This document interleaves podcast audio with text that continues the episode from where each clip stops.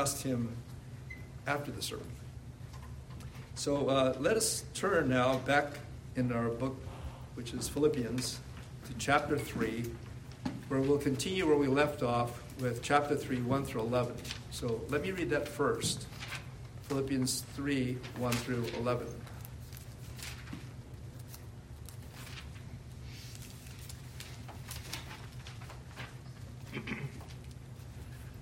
Finally, my brethren, rejoice in the Lord.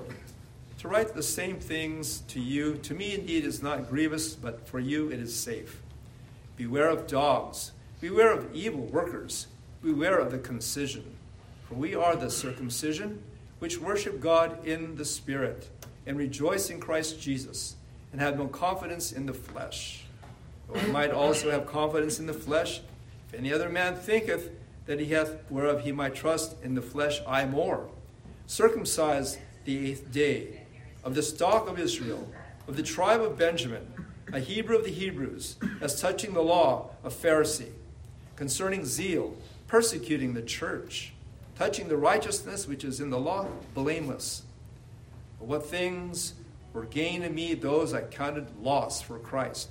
Yea, doubtless, and I count all things but loss, for the excellency of the knowledge of Christ Jesus my Lord, for whom I have suffered the loss of all things, and do count them but dung, that I may win Christ, and be found in him, not having mine own righteousness, which is of the law, but that which is through the faith of Christ, the righteousness which is of God by faith, that I may know him, and the power of his resurrection, and the fellowship of his sufferings, being made conformable unto his death, if by any means I might attain unto the resurrection of the dead. Let's pray. Father, we thank you for this portion of truth that we ask you would use in our liberation. In Jesus' name, amen.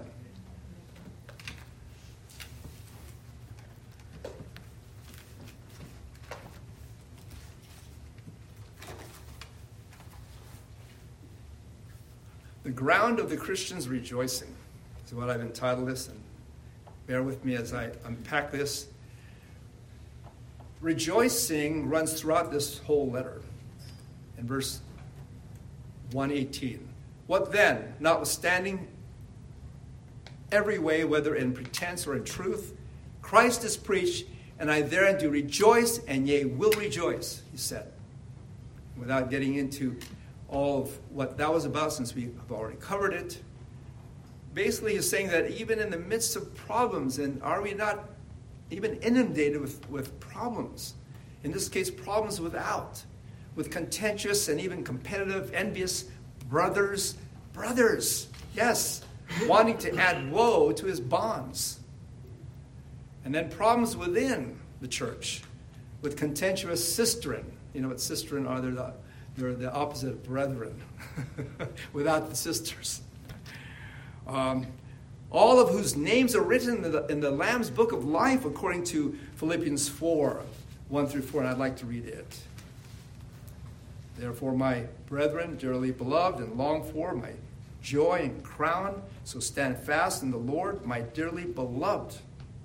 I beseech Eodius and beseech Syntyche, that they be of the same mind in the Lord. So there's something going on there, all right? There's a brouhaha going on there. I hate to say it, but that happens. And I entreat thee also, true yoke fellow, help those women which labor with me in the gospel, with Clement also, and with other my fellow laborers, whose names are in the book of life. Rejoice in the Lord always, and again I say, rejoice. Nevertheless, we rejoice. How can we not rejoice when God has promised that that which he hath begun in us, he will perform it unto the day of Jesus Christ? There's something about that blessed assurance that Jesus is mine. Oh, what a foretaste of glory divine. It's just a foretaste, but I'll tell you what, it sure tastes good. And I wouldn't trade even that for having a large sumptuous feast. That's all that is given me. And thank God that he is patiently and long-sufferingly about this very thing, my confirmation and conformation to Jesus Christ. So how is the ground of your rejoicing? Are you on safe ground? Because he did speak about that in our passage, did he not? He says, but for you it is safe, meaning the word of God that I am giving to you, that I'm about to give to you again at this transition point in my letter. Finally, my brethren, rejoice in the Lord. To write the same things to you, to me indeed, is not grievous, but for you it is safe. It is grievous, or it could potentially be grievous in the sense that he's talking about enemies that are after the flock. You know how he warned in one case to the Ephesian elders that there would be those who are like grievous wolves seeking to consume the sheep. God's word keeps you safe against false teachers. Called here dogs. To the first century Jew, the Gentiles were the dogs. They were the dogs, meaning of that stature, of that caliber that we think of when we think of dogs. And these are not pet dogs that we groom and we pretty up for a showcase or for a dog show. We're talking about scavengers that are just roaming the streets, just looking for something to eat, like in foreign countries like where I come from, where there are plenty of them. But what the Apostle Paul is calling dogs are the vicious and attacking Judaizers, those who are wanting to take the souls, the precious souls, away from his ministry as he and his co-laborers try to win those first in the synagogues, first amongst the Jews that are of the diaspora, those who are all over the Mediterranean world, to Christ. They are trying to take them away from Christ as he is seeking to bring them to Christ. Saying things like, you need to be circumcised to be saved. Is that not something commonplace in Jewry? Yes. For without that, you cannot be in the kingdom of God. It's just like those who advocate baptism along with faith in Christ to be saved. And these scriptures, such as what our Lord says when he says, except you believe and be baptized, you cannot be saved. Well, Paul says also, for in Christ Jesus, neither circumcision nor uncircumcision availeth anything, but a new creature. Also, you're on safe ground when God brings you to one of his true churches, as he speaks about in verse 3. For we are the circumcision which worship God in the Spirit and rejoice in Christ Jesus and have no confidence in the flesh. Those who have been brought to where the Lord says he is being worshipped in spirit and in truth.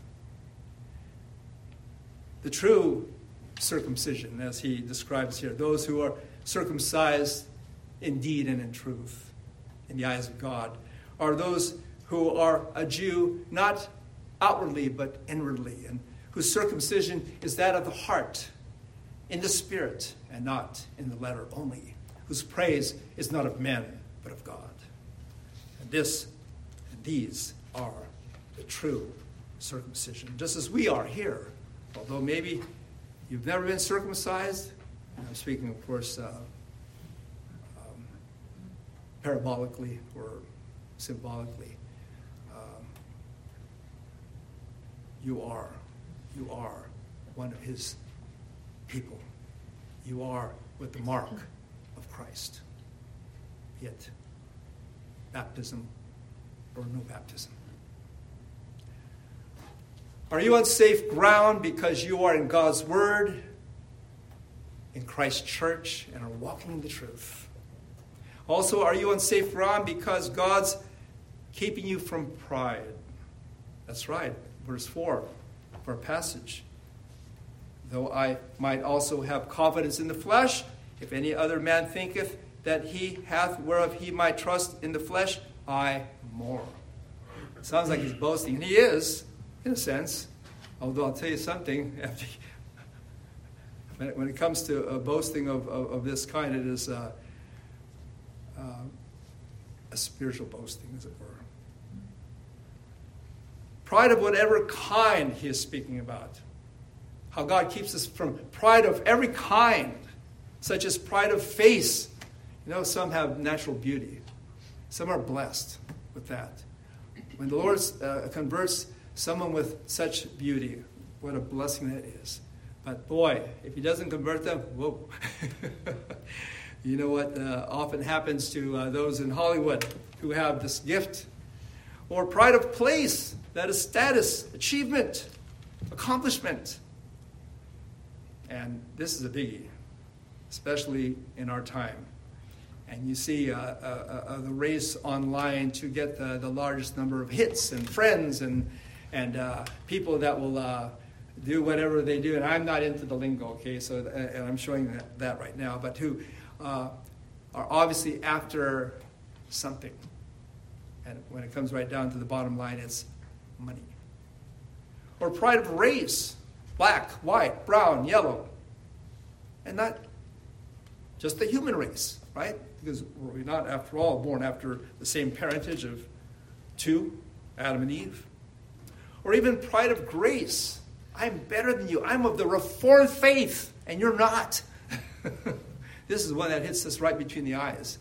And I have to plead guilty of this once upon a time until God did that to me. Paul had it all. He spoke about in verse 5. Circumcised the eighth day. Of the stock of Israel. Of the tribe of Benjamin. An Hebrew of the Hebrews. As touching the law, a Pharisee. Concerning zeal, persecuting the church. Touching the righteousness which is in the law, blameless. He was just like the rich young ruler who said, all these things, Lord, have I kept since my youth up. What else, Lord? Throw them at me. I'm ready.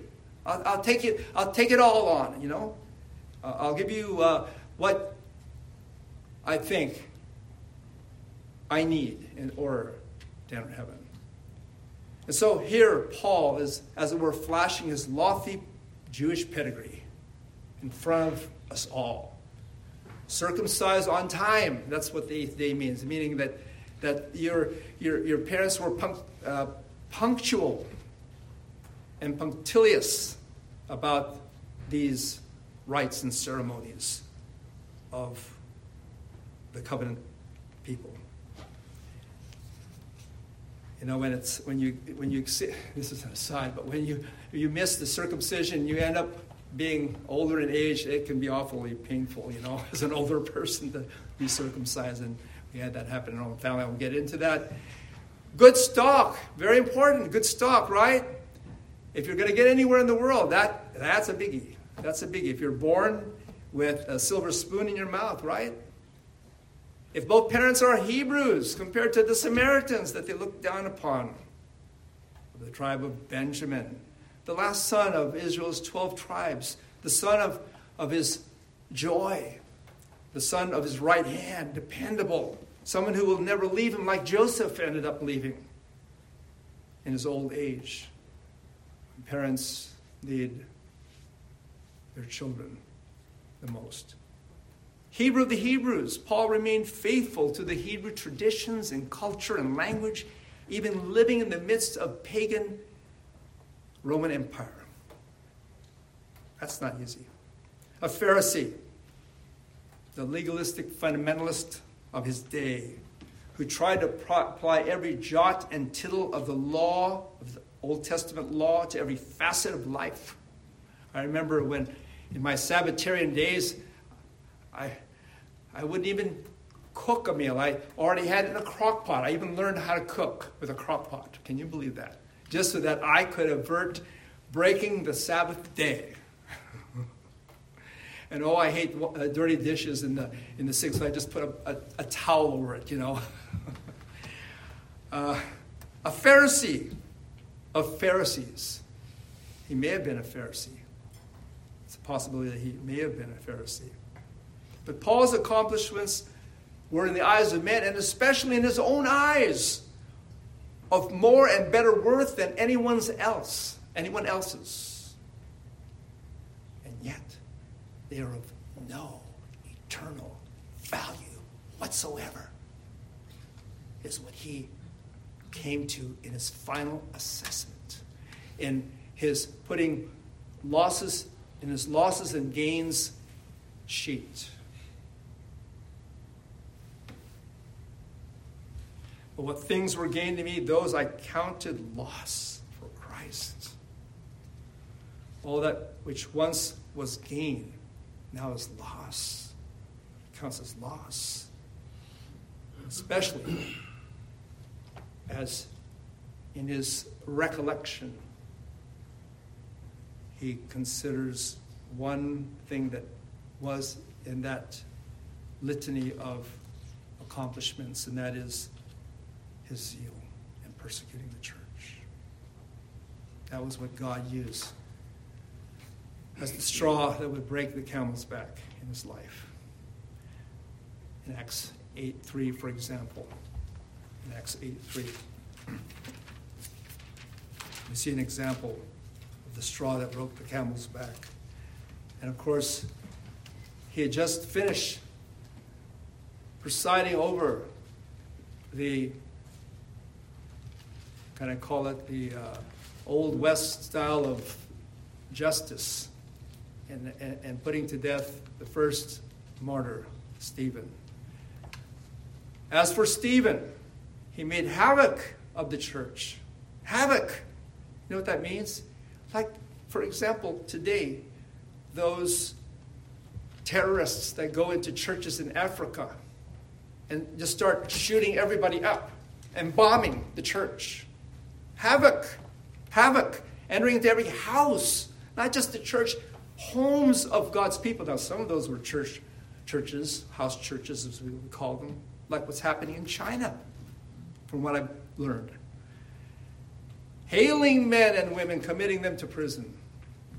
Oh, there was a legal aspect to this all. He was, of course, given that writ in order to go out and do that by the Sanhedrin, yes. But nevertheless, it was very outlawish when you think about it. And then in Acts 9:1, and Saul, yet breathing out threatenings and slaughter against the disciples of the Lord, went unto the high priest and desired of him letters to Damascus, to the synagogues, that if he found any of this way, meaning the way, the truth, and the life, meaning followers of the Lamb, Jesus Christ, whether they were men or women, he might bring them bound into Jerusalem. And what do you think they're going to do with them there? You have committed the sin of blasphemy.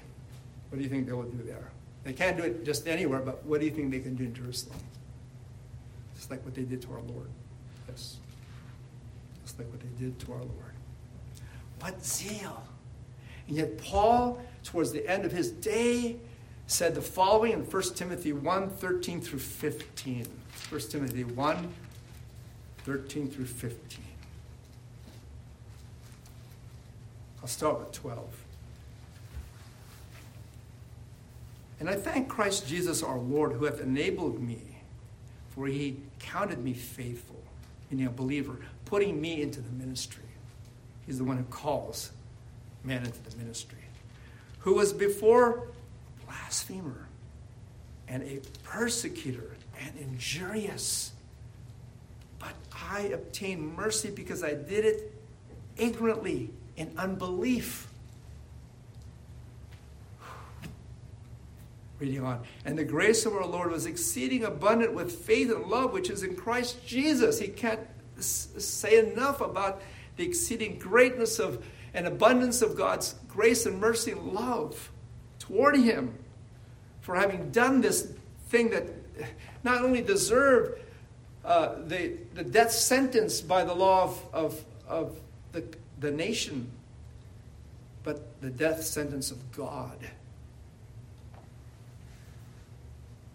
This is a faithful saying and worthy of all acceptation, that Christ Jesus came into the world to save sinners, of whom I am chief.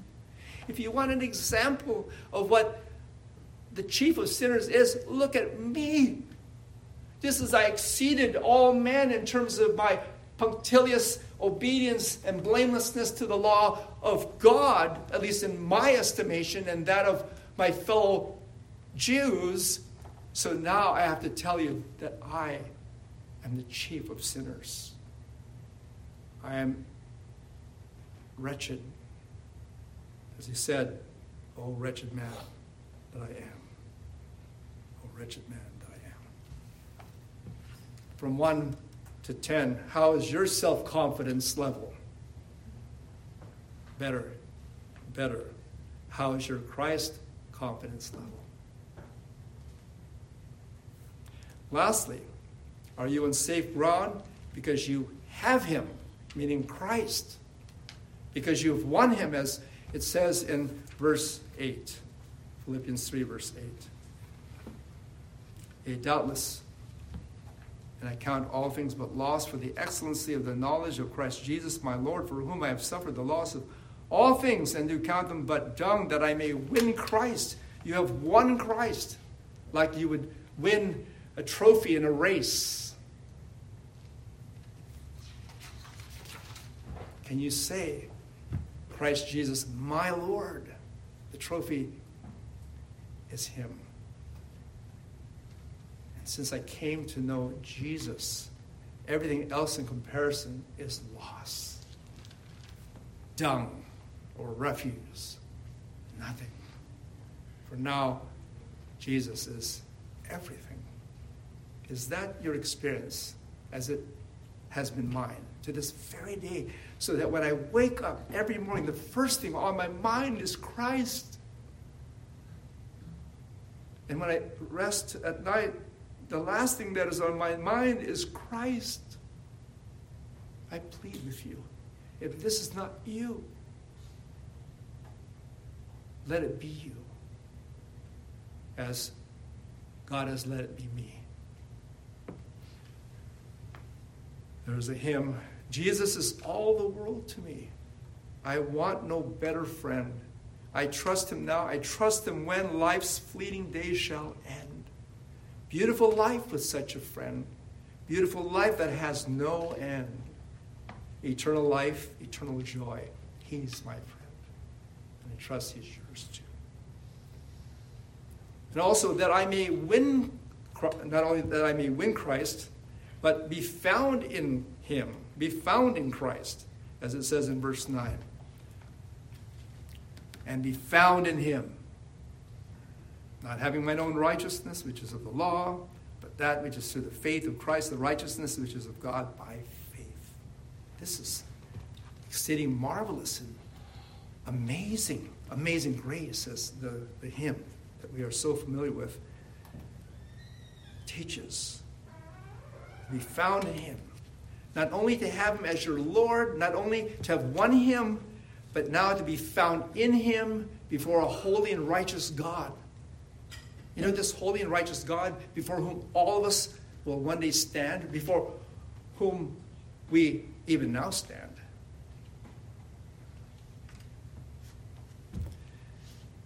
Has provided his own righteousness, an alien righteousness, a foreign righteousness, which is foreign to this world. It's from heaven. It's from God. And God gives it as a gift so that you may have it if you receive it. By faith, like Paul, who counted this the pearl of great price in his life. But this pearl you cannot buy. Its worth exceeds anything the world can afford. You will never be able to afford this pearl. As Peter put it in 1 Peter 1, 18 through 21. I happened to use this with our son in our Bible study this morning in this. Immediately, I can see why God caused me to have that passage as our basis for our meditation this morning, because I would use it here with you. For as much as you know that you are not redeemed with corruptible things as silver and gold, from your vain, empty conversation or way of life, received by tradition from your fathers. And he's speaking like the Apostle Paul, against all those things that he held dear, that he no longer wants, because in comparison to Christ, they are just that, dung, refuse,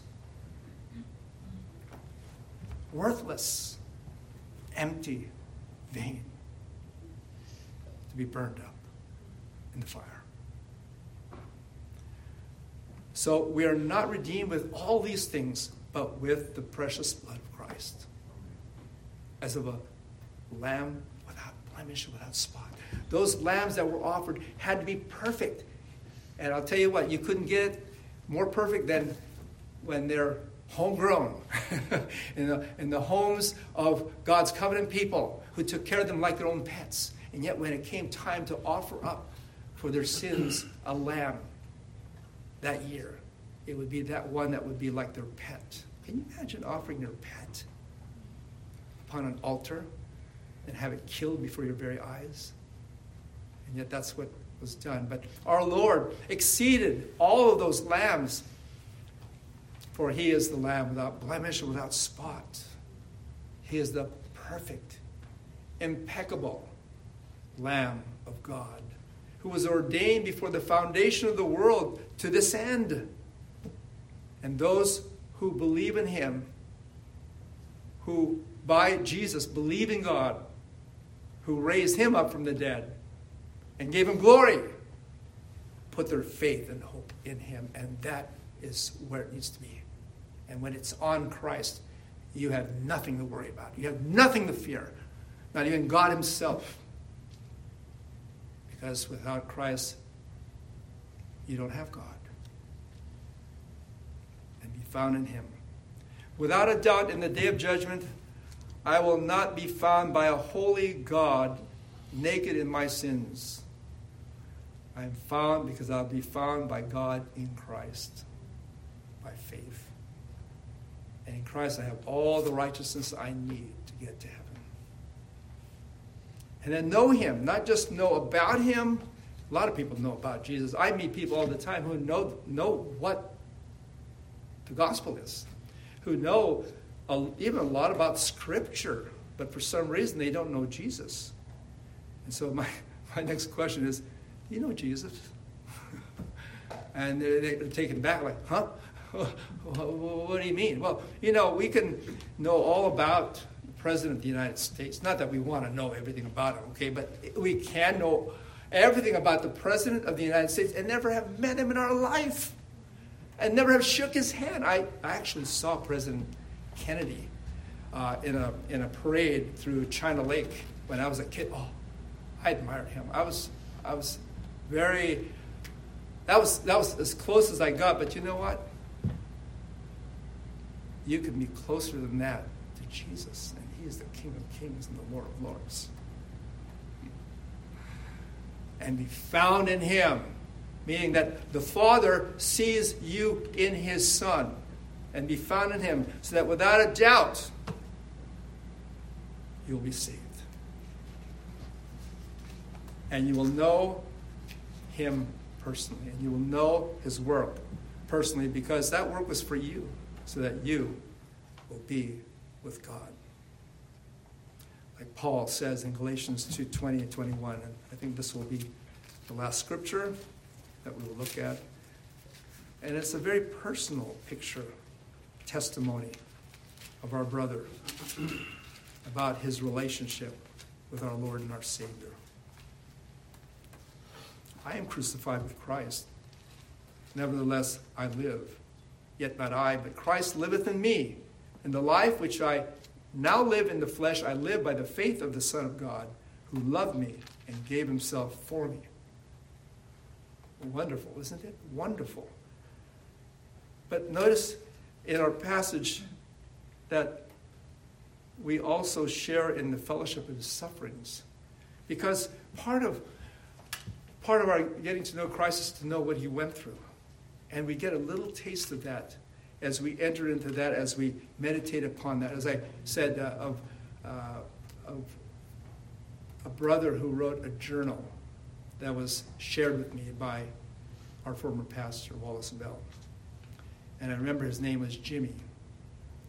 In his And every entry talks about how he would read the Passion of Christ in one of the Gospels or even in the Epistles. And that's how he started his day. Because his desire was for the fellowship of Christ's sufferings.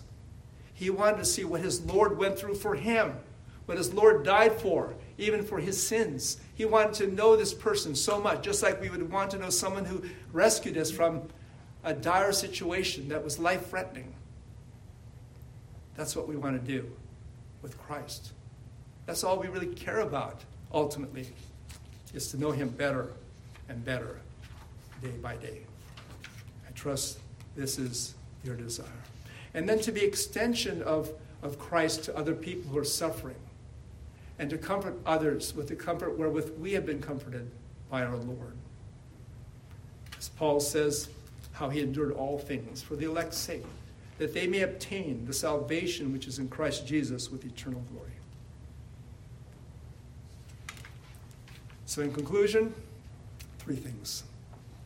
Rejoice in the Lord, one, because you remember from what you have been rescued. Two, because you are safe.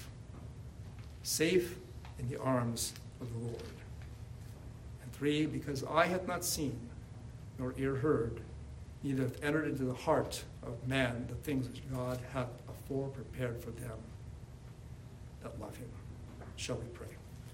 Oh, Father in heaven, thank you for this amazing testimony and also instruction in the doctrine of justification by faith. There cannot be any more beautifully written and beautifully said and confessed and testified statement of faith than this.